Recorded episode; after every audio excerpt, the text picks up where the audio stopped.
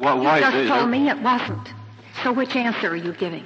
You, you answered to me that no, it wouldn't be a Fourth Amendment search, but I'd object. And now you tell Justice Scalia, yes, it's a search. Now, which answer do you want to abide by here? I'm sorry, Justice O'Connor. I'm not exactly sure the uh, the contradiction that I've voiced here.